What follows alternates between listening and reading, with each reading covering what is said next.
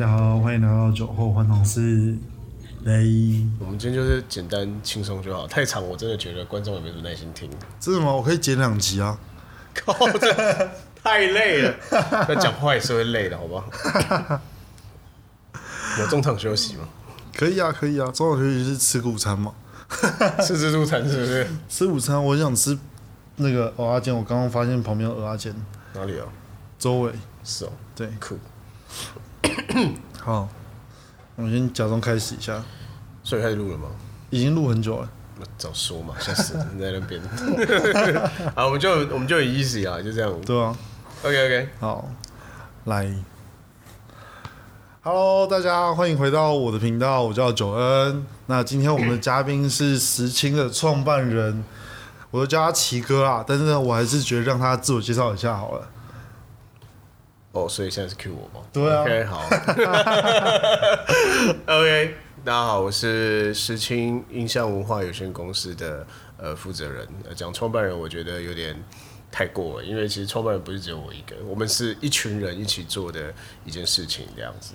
呃，我姓郑，然后本名叫奇文，整齐的奇文这样，我是他们叫我奇哥。那认识我的人会叫我史瑞克或是阿基拉都可以。哦，那目前是一个影像工作者，还有。不专业的咖啡师跟 bartender 这样子，咖啡师跟 bartender，哇，没有就爱好啦，爱好。你也知道，就是我们没什么嗜好嘛。做影像的人就是他们都开玩笑说，电影圈的人就是烟酒咖啡不离身嘛。OK，你看烟烟就不用说了，那酒跟咖啡当然就是 bartender 跟咖啡师嘛。那因为自己很爱喝嘛，所以想说啊，一直喝别人也不是办法。那因为以前大学的时候也做过咖啡师的工作，所以我们就干脆做了一个小小的吧台，然后就煮咖啡，然后调调酒，然后喝点酒。虽然我是不太会喝酒那一个，对，大概是这个概念。不太会喝酒，然后当调酒师，然后还扛我回家。哎，有扛我回家吗？没有，没有扛你上车啦。有扛你上车，扛我上车。OK，好。讲到这个东西呢，然后就要先介绍一下这个场地，就是 Self 私事。Self 私事呢是徐家凯他那个时候拍摄 Mr. Bartender 的时候特别设的一个景点。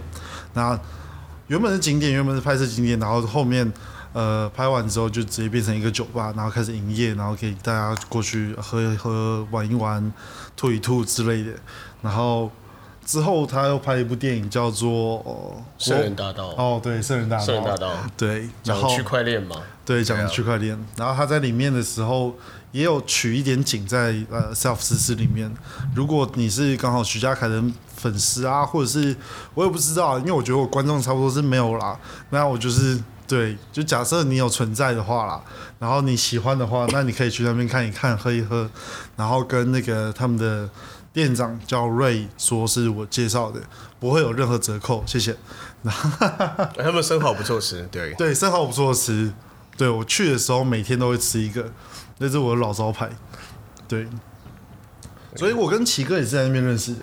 对对，然后那个时候是因为我在少夫是要办展览，然后我需要一个。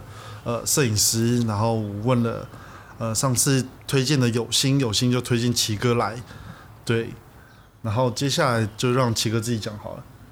我讲吗？好突然哦。没有，没有，其实就那时候工作的时候，就是就是想说大家就一起工作嘛，就好玩这样子。我觉得是一个好玩活动，但是因为 Neil 他们创办的 La Fiesta 反映艺术，然后第一档的展览哦，算是一个 debut，就在。Self 那边办，然后是办 Jimmy 的展览，对对，Jimmy 的展览。好，那刚开始开的时候，我们都很正常啊，拍工作什么就就那样嘛。然后就是有点像是一个欢乐场啊，交际应酬啊这样子。那第一天开幕，那开幕免不了大家就是要喝一点，喝一点，喝一点。其实先讲，就是不是开幕那天喝，其实基本上我们在场看的时候就开始在喝了。对，因为因为为了那个展览，我看他们那一天有设计了四杯专属于展览的酒，对，那就酸甜苦辣。那我们其实，在前面就是，虽然前面是低配版，因为它是做颜色拍照用，并不是完全的版本，但它还是有酒精的好吗？对，所以其实，在开展前就先喝过了。那开展那一天，那不免俗就要喝。那老板就是那个徐家凯，徐家凯导演，他人也在现场。那我想说，他们那天应该不会太硬啦，就不会什么 c 血啊，什么都来这样子。我看他们喝，哎，Highball，Highball 还不错啊，就是蛮清淡的，应该蛮舒服的。殊不知啊，一回头，哦，想太多，我真的是想太多。我觉得我们还是。好傻，好年轻啊！从 highball 呢，一回头第二杯怎么开始变爆嗨？啊，爆嗨也就算了，第三杯爆爆嗨，再来爆爆爆嗨，弄到最后我都不清楚他们到底在喝威士忌还是在喝嗨爆这样子。那当时候我就想说，嗯，这 Neil 呢，这是征战这么多的那个酒吧，应该是酒量也是不错。对，我们都这样子，包含他本人也是这么认为。殊不知一回神，我跟他 Jimmy 已经有点在晃神了。然后另外还有一个朋友 Gary，他一直在散酒，所以他没有事情。因为想说，为了避免什么问题，他可能要开车或者干嘛。然后我在看 Neil，嗯，看起来很正常啊，嗯，不太对，他走楼梯好像有一点点障碍。然后对，就是大家整个都喝开，真的是喝开了。然后后来等我们一回神的时候，因为我去上个厕所出来，想说，哎、他们在哪里？我们结束当天要收工要收了，那想说大家怎么回去，怎么回去在讨论，然后就看到 Neil 就坐在那个 self 外面的那个椅子上面，然后非常淡定的两只手支撑的，成一种就是那个沉思者的姿态坐在那里。然后待会儿不太对啊，这个人满脸冷汗是怎么回事？他 看完了完了完了，好像好像 好像有哪里不太对。对我想说，那我就赶快进去跟马天的说，那我要一杯水出来啊！一出来的时候，我就只看到呃 Jimmy 在旁边扶 Neil，Neil 就蹲在那个马路水沟旁边，就开始哎、我走到水沟旁边哦，对你又在水沟旁边，真的假的？对对对，我们出来的时候就是你有点举步维艰的，就是往水沟移动，但是你你那时候其实已经断片了，对不对？对。对，我觉得我其实也不知道利友是从什么时候开始失去意识，就是他还可以清醒，还可以跟我们对话，但是他完全没有任何记忆，他就开始啵就开始吐这样子，然后冲进去拿塑胶袋什么，完全来不及啊，拿出来给他喝了水，最后变成拿来洗脸的水这样子，对，所以那天大概就这么惨，对啊，所以你完全没有记忆吗？没有没有，我的记忆就是我我在地下室开始跟呃呃 Jack 喝酒嘛，然后跟你们喝酒，然后一开始是 High Ball 嘛，然后就是一开始是徐亚凯先拍我的肩膀说，哎、你要来一杯吗？我说好啊，然后我一开始是你没有防备，对不对？我一开始以为是来一杯水，你知道吗？对，然后结果他就来一杯 High Ball，然后 High Ball 其实你不讲，它其实看起来也很像水，啊，因为薄薄的啊，对啊，对对啊，对啊，然后就喝嘛，可是我后来想说，奇怪，你们不是喝水，还是后来这么好心，怎么变柠檬红茶？因为你知道颜色很像那种罐装的柠檬红茶。对，然后当它颜色越来越深的时候，我们才惊觉，好像事情没有这么简单，有点大事不妙，你知道吗？然后就开始喝喝喝，然后喝完之后，哎、他说，哎、你喝完要不要再一杯？哦，好啊，再一杯。那你要嗨不嗨不嗨？呃，你喝什么就喝什么。然后他就喝爆嗨嘛，所以我就拿爆嗨。Oh my god！然后喝完之后，他的我记得有一个演员朋友，然后就拿了一支 whisky 下来，哦，那个好像是，我还记得，对，因为那支还蛮好喝的，哎然后就开始推荐一下开始大家开始 call shot，对对对对，然后喝一喝喝一喝之后，我的记忆就到这样子。哦，原来那个时候你就没记忆了吗？哦，我以为那时候你还是清醒的。我靠，好硬啊！怎么会这么硬？原来我们都误会了。我们其实我跟 Jimmy 还有 Gary，我们一度以为你是在上面踩断片的。没有，原来我们误会了，你们是不是？误会了，我只记得在下面好像有谈一些什么哦，未来什么合作，但我只记得未来合作四个字，要画画之类的，之类的，对，然后还有什么呃什么电影海报，然后我只记得电影海报，然后还有漫画，我我可以讲出来词汇，就是我关键字这样子。就是我当时记得的东西，Oh my god！对哦，原来只到那里 哦。对对对，我差不多只到那里，好好的哦。今天我总算知道真相了。OK，原来到那里他就已经失去记忆了，这样。应该说就是因为后面我我每次失去记忆记忆都不是 都不是那种一就是怎么讲，我失去记忆不会是真的吐的那一刻开始断片，应该是更早一点。是应该说我前面的时候是有意识，并且是有记忆的，呃，只是当我开始断片的时候，我会突然间 呃也会往前塞一些记忆体吃些重组就对了，之类的，是不是？因为有很多东西要 refresh。我靠，我觉得这真是太硬了。对，然后后来后来最后我们对 Neil 印象就是我们把他艰难的扛上了 Jimmy 的车，对，然后他们就一路这样回去。好像是对，然后你知道最重要的重点是什么吗？重点是因为我是最后一个走的，因为我那天工作其实我没怎么喝酒，因为我必须要骑车，我要坐交通工具这样子。然后我就进去准备拿我东西的时候，这时候他们的外场突然过来拍了我的肩膀，他说：“哎、那个不好意思，刚刚 Neil 还没结账。”我说：“我靠！”于是我就回去又帮他们结了账，这样子 真的是傻眼。这这还不错哎，对啊，对啊，还帮我们结账哎，对，我有帮你结账。对啊，对，然后然后就整个他整个扛到隔天，然 后然后隔天说我是不是有什么东西忘了给你？我说哦，对你昨天钱还没给我，我帮你先垫的。哎、我隔天一进私事，第一件 第一件事情就是跟那个瑞说，对，哎、我昨天是不是没有付钱啊？昨天钱多少钱？他说哦，昨天有人付了啊。我说哦，真假？有人付了哦？他说对啊。然后我心里想说，嗯，真棒，还有人请客。干，我真的是冤啊我。不过讲到生蚝也是蛮有趣的，其实这是一个小故事，就是大家以后如果去私事或哪里，他们的生蚝涨价，请不要怪我们，其实好像间接也跟我们有关嘛，对不对？呃，我没记错的话，没有记错的话，对，因为其实那几天真的很硬，因为我们几乎是每天都在那边，因为他第一次办展，你有就真的是每天都在那里，然后睡很少，所以那大家就觉得说，哇，你们好好哦，可以吃生蚝，干嘛干嘛干嘛，请大家不要误会，那只是因为生蚝是那里面我们觉得我们可以不用那么累，然后可以吃，可以补充体力，重点是它是里面最便宜的东西，对，它里面最便宜的东西，而且我们那几天吃生蚝根本不是为了要享受，是把它拿来当。就有点像维他命保养品就保养品在吃的，提神，你知道吗？那天每天去工作的时候，我们两个就是这样，哎、我们又来了，哎、我又回家了，哎、大家都这种状态，然后眼睛都是快要眯起来，都没有睁开过，所以我觉得那段时间生蚝非常的重要，哎、我们我们那个月把所有生蚝吃完了。真的假的？对他后来后来最后一天的时候，他就跟我说：“哎、我们剩一个生蚝，还是你把它点走？”我说：“什么叫生蚝？剩下一个生蚝？”他说：“啊，你们就把我们原本库存全部吃完了。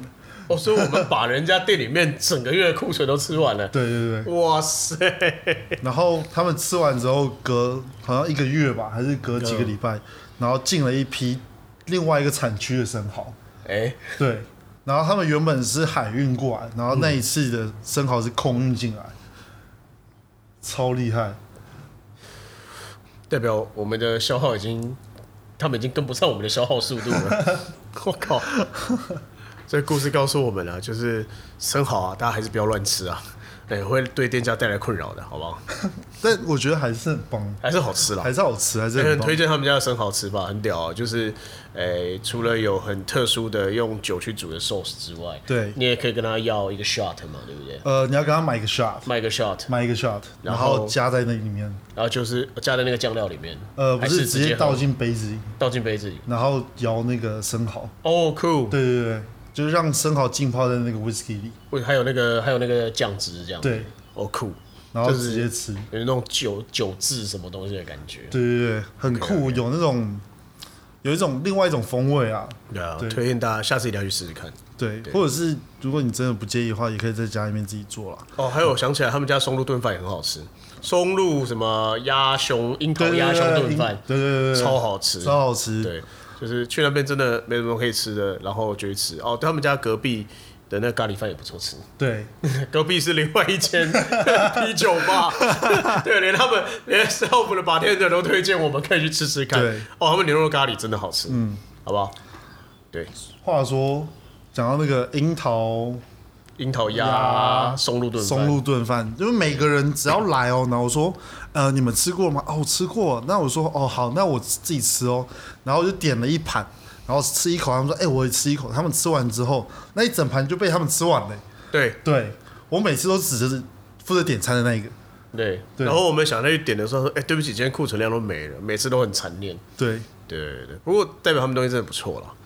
对啊，真的 OK 很。扯。搞得好像我们真的是职业吃货一样，那其实都不是我们吃的，冤枉啊！好嘞，说到这个，就是想到，就是一开始认识奇哥的时候，他跟我说：“哎、其实我以前是幼稚园老师，所以我一直很想问一个事情，就是到底为什么一个幼稚园老师会跑去拍电影，然后后来去开一个 不知道到底是咖啡厅还是摄影棚的一个咖啡店？那他这个名字是谁取的？等等的，那就交给奇哥，等一下自己介绍。哦，对，你要回答吗？好啊。你知道，所有客人到我店里面，我们在聊天的时候，他们问说我以前练什么的时候，所有人都不相信我。但我真的是幼儿教育学系毕业的。我以前大学念的是台北市立师范学院，对，那个时候还叫台北市立师范学院，然后后来第二年改叫台北市立教育大学，也就是现在的台北市立大学。嗯，对，那我那当年念的是幼儿教育学系，因为我本来想当老师嘛，那我觉得当什么老师无所谓，因为教育都是一样的。对，那只是后来又因缘际会的双主修了视觉艺术，所以我是双学士毕业。对，那这个路上其实也是蛮多的有趣的事情发生。那我当年在念幼教系的时候，出来要当老师，可是大家也知道，因为在以前就是关于那个性别的议题，在某些职场里面是会有所谓的争议性。像以前他们就会觉得说，哎，男生就不能当护士啊，或者说幼稚园老师，他们觉得不适合。但后来事实证明，在护士就是说护理师的领域里面，其实男生是非常需要的，因为有时候重大伤病患者他们比较壮硕的话，其实女护理师是搬不动的，所以他们后来男护理师也是非常的受欢迎。因为我很多朋友就是男生的护理师，真假的？真的蛮多的，而且特别是急诊室。哦，对，就是想象一下，有人那个被撞断了腿啊，有人被撞断了腿，然后没有办法，完全没有办法走。那你请问，两个瘦瘦小小的女护理师，他们是根本没有办法搬那个已经抠嘛，就是已经失去意识、已经已经 black out 的人的，因为失去意识的人其实很重，哎，就跟喝酒完以后 B O 掉以后的人是很重是一样的，对对。然后你有那天我们在看他上车时候，他是半 B O 状态，真的有点重。对，这我们那天是出动了三个壮汉才把他扛上车。对，所以你看哦，一个半 B O 的人都要三个壮汉才能扛上车，那你想想看，是一个因为受伤失去意识的人，那那更可怕。嗯，对，而且有血啊，很滑，什么东西有的没有。所以其实后来男性护理师在职场非常受欢迎。可是在我那个时候，呃，男生的幼教老师其实小孩跟学校里面的老师是很喜欢我们的，因为我们可以做到很多就是女老师没有办法做到的事情。因为像例如说，像我们可以做很多的体育活动，可以带小朋友很多体育活动，因为有的所谓幼儿体育。翻跟斗之前那个太夸张，那是杂技馆，那是李唐华好吗？还是太阳马戏团？我们带的是小朋友的幼儿体育，然后再就是我们跟小朋友的互动啊，然后肢体上互动会比较不那么容易受伤，所以其实我们比较耐操一点这样子。嗯嗯。对，那因为幼稚园里面我们常常要清理，因为你知道长病毒一来的时候，我们的园所里面是每天要大消毒，每天哦，不是。那一天消毒就好，是就算小朋友停课，老师也是没有停课，所以我们必须要每天去消毒那些东西，班上班下，班上班下。所以其实男老师在这方面比女老师要有优势。所以其实学校的老师还有小朋友都蛮喜欢男老师，可是家长就不这么认为啊。因为家长他们在传统上就会觉得说，哎，第一个男老师是不是很粗心、出手出脚的，就是可能小孩子没有办法照顾的很好，对啊，就是不小心就巴掌甩下去了，没有那么夸张，好不好？这个情绪失控这件事情是不分性别的，我得说。而且我个人觉得啦，在我现场的观察，我觉得情绪比较容易失控，其实是家长哎，哎，真的真的真不开玩笑。对，这因为有人家长会觉得你胡说八道，你乱说，我才没有。但是我真的有看到过。对，就是其实家长跟老师们的压力都蛮大的。然后第二个就是有些那个小女生的家长就会觉得说，那老师是不是对我家小孩有什么企图？我真的很想告诉你们说，对不起，你们小孩对我们来说真的是。完全没有兴趣啊！而且对我们来说，就像自己的女儿一样，真的不要闹了，好不好？所以，其实，在传统意义上，会有很多很多偏见，以至于我们那个时候男老师并不是那么的盛行。嗯，对，讲实话，其实我们幼教系的班上，我们整个年级，譬如说，呃，大概快九十人吧。嗯，男生只有九个，很幸福哎，一点都不幸福，好吗？这个这个真的是很苦逼啊！这个我觉得关于大学联谊的那话的事情，还有大学喝酒那个事情，根本就可以另外开个专题来讲，很可怕。在都没有什么男生的戏上，是一件很可怕的事情，真的是很可怕的事情。哎，那喝酒都像喝水一样，因为学长会说你不喝是不是不尊敬我？然后于是比 Neil 那个 BO 掉的这个事情更夸张的，事情什么都有这样子。哇，对，那。这是我大学时候的生活。那后来因为念了视觉艺术的关系，所以开始接触了摄影还有影像的领域。那其实我本来在考大学联考的时候，我就想要考电影系，因为兴趣嘛，那是一个兴趣。那时候有一个很愚蠢的想法，就是说，诶，台艺大也好，北艺大也好，这种艺术大学是不是只有美术班的人才能去考？那时候会有这个，也是一种偏见。嗯，所以于是我就。非常自觉的把这个选项给拉掉，啊，殊不知多年之后，五年之后，我再去考研究所的时候，我又重新考到了世新，我在世新广电念电影创作，然后再回到了这个领域里面，才开始我的呃影视的人生这样子。对，大概是这样子。那刚刚 Neil 还有提到说，为什么开一间莫名其妙的酒吧嘛？因为就是我们曾经有讲过，就是说，因为我们自己也喜欢喝咖啡，也喜欢喝酒。嗯，对，那其实对于我们来说，它是酒吧也好，它是咖啡厅也好，它也是一个摄影工作室也好，但其实它终归来说就是我们这一群人的一个基地。因为其实这是有一个故事的。以前在学校的时候，因为遇到很多的事情，我们当老师的过程当中，其实并不是那么的顺遂。因为大家知道教改除了教改是学生的课纲之外，因为像 Neil 跟我的年纪其实差了大概快一轮这样子，所以我们的课本已经、一轮哦，对啊，快一轮啊！哇，恭喜你哎，恭喜我什么？要奔四了。啊，别这样，冷静点，闭嘴，不要说。没有了，大概九岁了。对，我们但但是我们以大学四年来说，这样其实已经两轮多一点了，好不好？那我们的课本其实中间有很多变革，也就是教改的呃所赐。那但是在教改的同时，其实各位可能不太晓得，其实同时更改的还有另外一个制度，就是关于师资培育的制度。嗯，对，因为以前我们都知道，呃，老师都要从师范体系的公费生里面去遴选出来。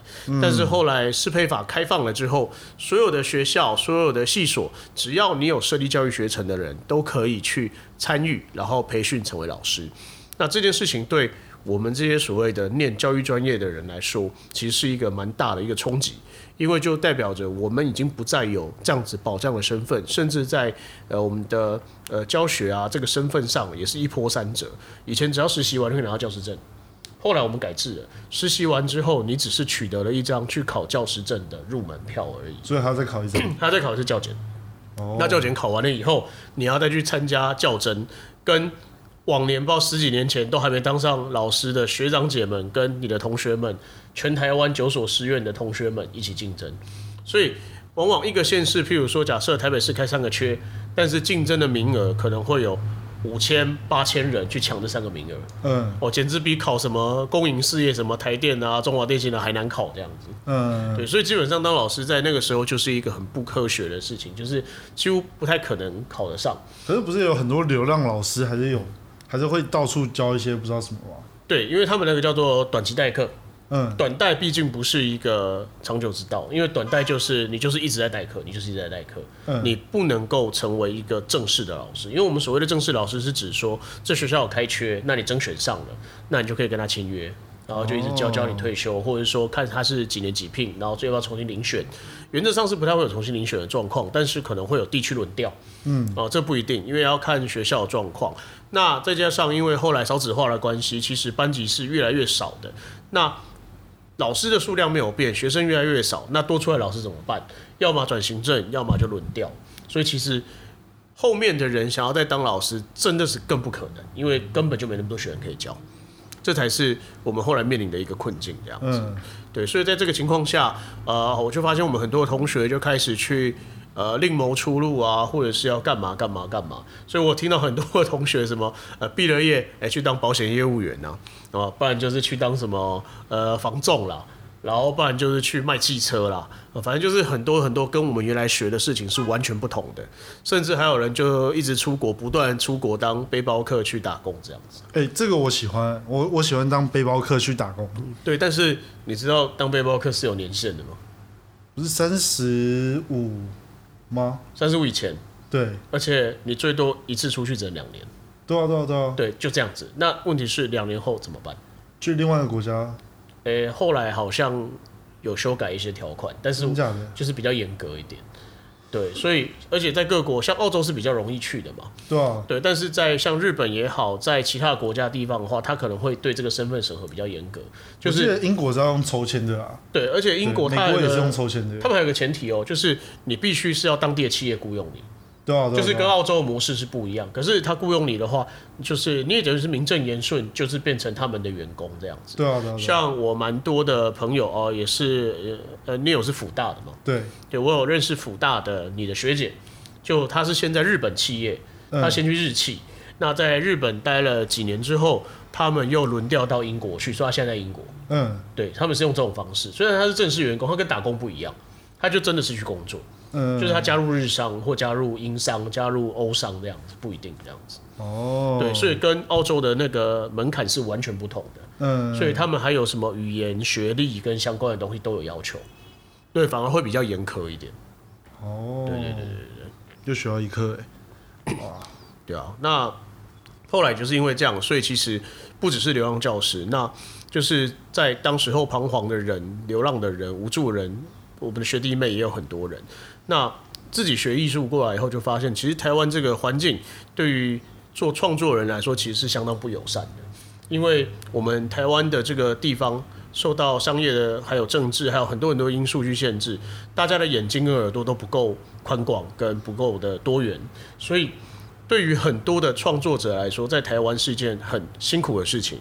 那我们希望有一个基地，可以让我们这些人去做自己想做的事情，让年轻人都有自己的舞台。所以我们决定要做这样的一个基地。对，很多人都说像避难所一样。我说，其实与其说避难所，不如说它是一个舒服的地方，让大家可以安心的在这个空间里面去做你想要做的事情，然后让创作也好，让生活也好，可以达到另外一个期望的目标。所以这也是我们现在这个基地创办的这个一个目标。那我们这个基地其实是由两个公司单位去合在一起的。第一个就是我们刚刚讲的实情影像文化有限公司。那我们是一个专业的影像公司，我们从事一些影像的工作，呃，可能包含档案的建制，然后修复、扫描、数位化，还有专业的拍摄、动态跟平面的拍摄、商品拍摄、人像拍摄都有这样做。那另外一个单位呢比较特别，叫做五号出口咖啡馆。对，就是听到什么叉叉出口、叉叉出口，就会让人家联想到啊，你是不是在那个什么捷运站什么什么出口嘛？然后不是以前有部电影叫《六号出口》嘛？对啊，就发生在西门町吗？对，对，然后我们以前大学的 BBS 站叫七号出口，因为我们在中央纪念堂七号出口对面。嗯，对，那很多人就说，哎、五号出口，那时候你们在哪里？哦，对不起，我们在后山皮站四号出口。啊啊？为什么会是四号出口？不是，你知道我第一次知道你们名字的时候，对，我问有心说，哎、嗯。所以我就走出出口就到了，对不对？他说对啊，对啊。然后说，然后我就开始找后山皮的五号出口，然后找了个半天，然后就打给有心，哎、你骗我，跟我没有这个地方，对。跟我公他笑，哦，是这样子，就是我们名称的由来呢，也跟有心有点关系。是这样，就是我们一开始跟人家约的时候，我们就我们那时候还没有取名字嘛，嗯。就是在去年呃前年啦，算是前年的前年我们在筹备的时候，我们还没有取名字。然后那个时候朋友来找我们，他说：“哎、你在约在哪里？”他说：“约在后山 P 五号出口啊。”那时候我在整理，还在装潢的时候，我就回头看了有心眼，说：“哎、你知道后山 P 只有四个出口吗？”然后于是我们两个就这样对看了两眼，大概三四秒不讲话。好，以后我们就叫五号出口了，因为四号出口走出来就会到我们五号出口了嘛。，OK，好，，对，好，嗯大家就会说看好烂哦、什么跟什么九又四分三月台一样，差不多就是差不多那个概念。对，那我们其实有蛮奇幻的地方，其实。后来想想，这个东西，这个名字也是有它的寓意，因为其实出口对很多人来说，出口是很重要的。所有人的情绪，所有人的心情都需要一个出口。那最重要的是出口，呃，EXIT 也有逃生门的意思，所以我们希望也可以成为大家可以寻求暂时庇庇护的一个心灵庇护的一个空间。那最重要的是，希望大家走出我们的店门之后，你可以带着不一样的故事和勇气去面对你新的人生，因为在出口出去了之后，迎向的就是一个新的开始，一个新的入口。哇，很有哲学，怎么办？害我突然间不知道是接什么东西。就无所谓啊，看你想要聊什么都行。对啊，所以你有接下来有什么规划吗？我接下来吗？其实其实我前面有前面几集、第二集的时候讲过。那我今年就是呃，第一个是因为去年办的那些东西，导致我现在没有什么钱去办一些我自己想做的东西了。对，这是第一个原因。第二个原因是因为我想要做一些比较大的东西，本身就需要别人来帮忙等等的，所以我就开始找了很多人帮忙。其实也没有到很多人，我就找了一个人，然后那个人又介绍了另外一个人，另外一个人那又介绍了另外一个人，然后终于找到了一个，嗯，算是上没有上市，但是它叫什么上柜吗？就是新上柜柜是，懂我意思吗？就是嗯哼，买股票不是有一个叫上上市市，然后一个叫上柜柜嘛？，对对对，它只有，上柜的一个公司，好酷哦。对，然后它是专门在做一个 AR、MR、VR 的一个技术的，呀，对，然后他跟 a p s o n 有合作，哦然后我们就打算 OK 好啊，那你们想要那个时候我就去他们公司嘛，因为 a p s o n 我就有兴趣了。因为他们是直接介绍那个公司董事长有认识，所以那个时候第一开始进去的时候，那个你知道柜台小姐整个就是一一种怀疑的眼神看着我，因为我一走过去，呃，不好意思，那个我要跟我刚刚有约几点，然后他看着我，他有一种同学你哪位那种感觉，对对？对，然后就那种，嗯，不对啊，他孙女现在才刚出生不是吗？之类的那种眼神，哎哎哎哎哎哎，哪来的私生子对吧？认亲的剧情，是不是？之类的对不起，那个导演都比较喜欢脑补。之类的那个眼神看着我，然后呃，就是我刚刚约，然后他说他立刻打电话，就是就公司内部那种接线，嗯哼，然后讲完我也不知道他们讲什么，然后他就把我带到董事长室，然后董事长室那个时候一个人都没有，就是连董事长本人都不在，因为他在旁边会议室开会，然后董事长走进来就，哎、抱歉抱歉抱歉，那个呃让你久等了，你要喝什么水还是咖啡？我帮你叫柜台帮你准备，然后心想说，哇。董事长这么好哦、人好好哦，哇！然后我就跟他要了，然后水啊，我还是要水啊，因为我最近在减肥，对，喝水比较好了，喝水比较好。代谢一下。然后就要了水，然后就继续等。我就说你继续忙没关系，毕竟我想说我只是一个二十多岁、快三十岁一个不知道叫年轻人还是叫什么东西的人了。然后年轻人还算年轻人，但他是一个上柜公司董事长，然后身家不知道多少钱这样子，还是不要太过的什么要对嚣张之类的。然后再来，他又是朋友介绍的，所以真的是要有一些礼貌啊、礼数等等在。然后就让他自己去忙，然后忙完之后回来，然后他就突然间就打开他的公司简报，然后开始跟我介绍他的公司，然后我心里想说：哇，你之前不是已经传过那个那个叫什么他们公司的 PDF 档给我，所以基本上我已经看过他们公司所有资料了。然后你还你还在跟我再讲一次一模一样的东西，真的好酷哦！代表他真的很热爱这件事情啊，他真的对他的事业非常的非常上心啊。对对然，后我就听完之后，我就抓到里面的一句话，那一句话叫做：“我想要在一些餐馆啊，或者是他是说餐厅啦，嗯哼他说我想在里面餐厅，然后做一些实验性的展演。嗯我只听到这句话，其他上面啊、下面基本上我都没怎么在听。就是就这个 point 打到你这样，对，就打到我，然后一道光打进来。然后就说，然后我就听完之后，我就跟他说，哎、嗯，我最近其实有一些计划啦，就是我去年也有在一些呃不算小但也不算大的酒吧里面，然后再办一些展览，或许我们可以合作。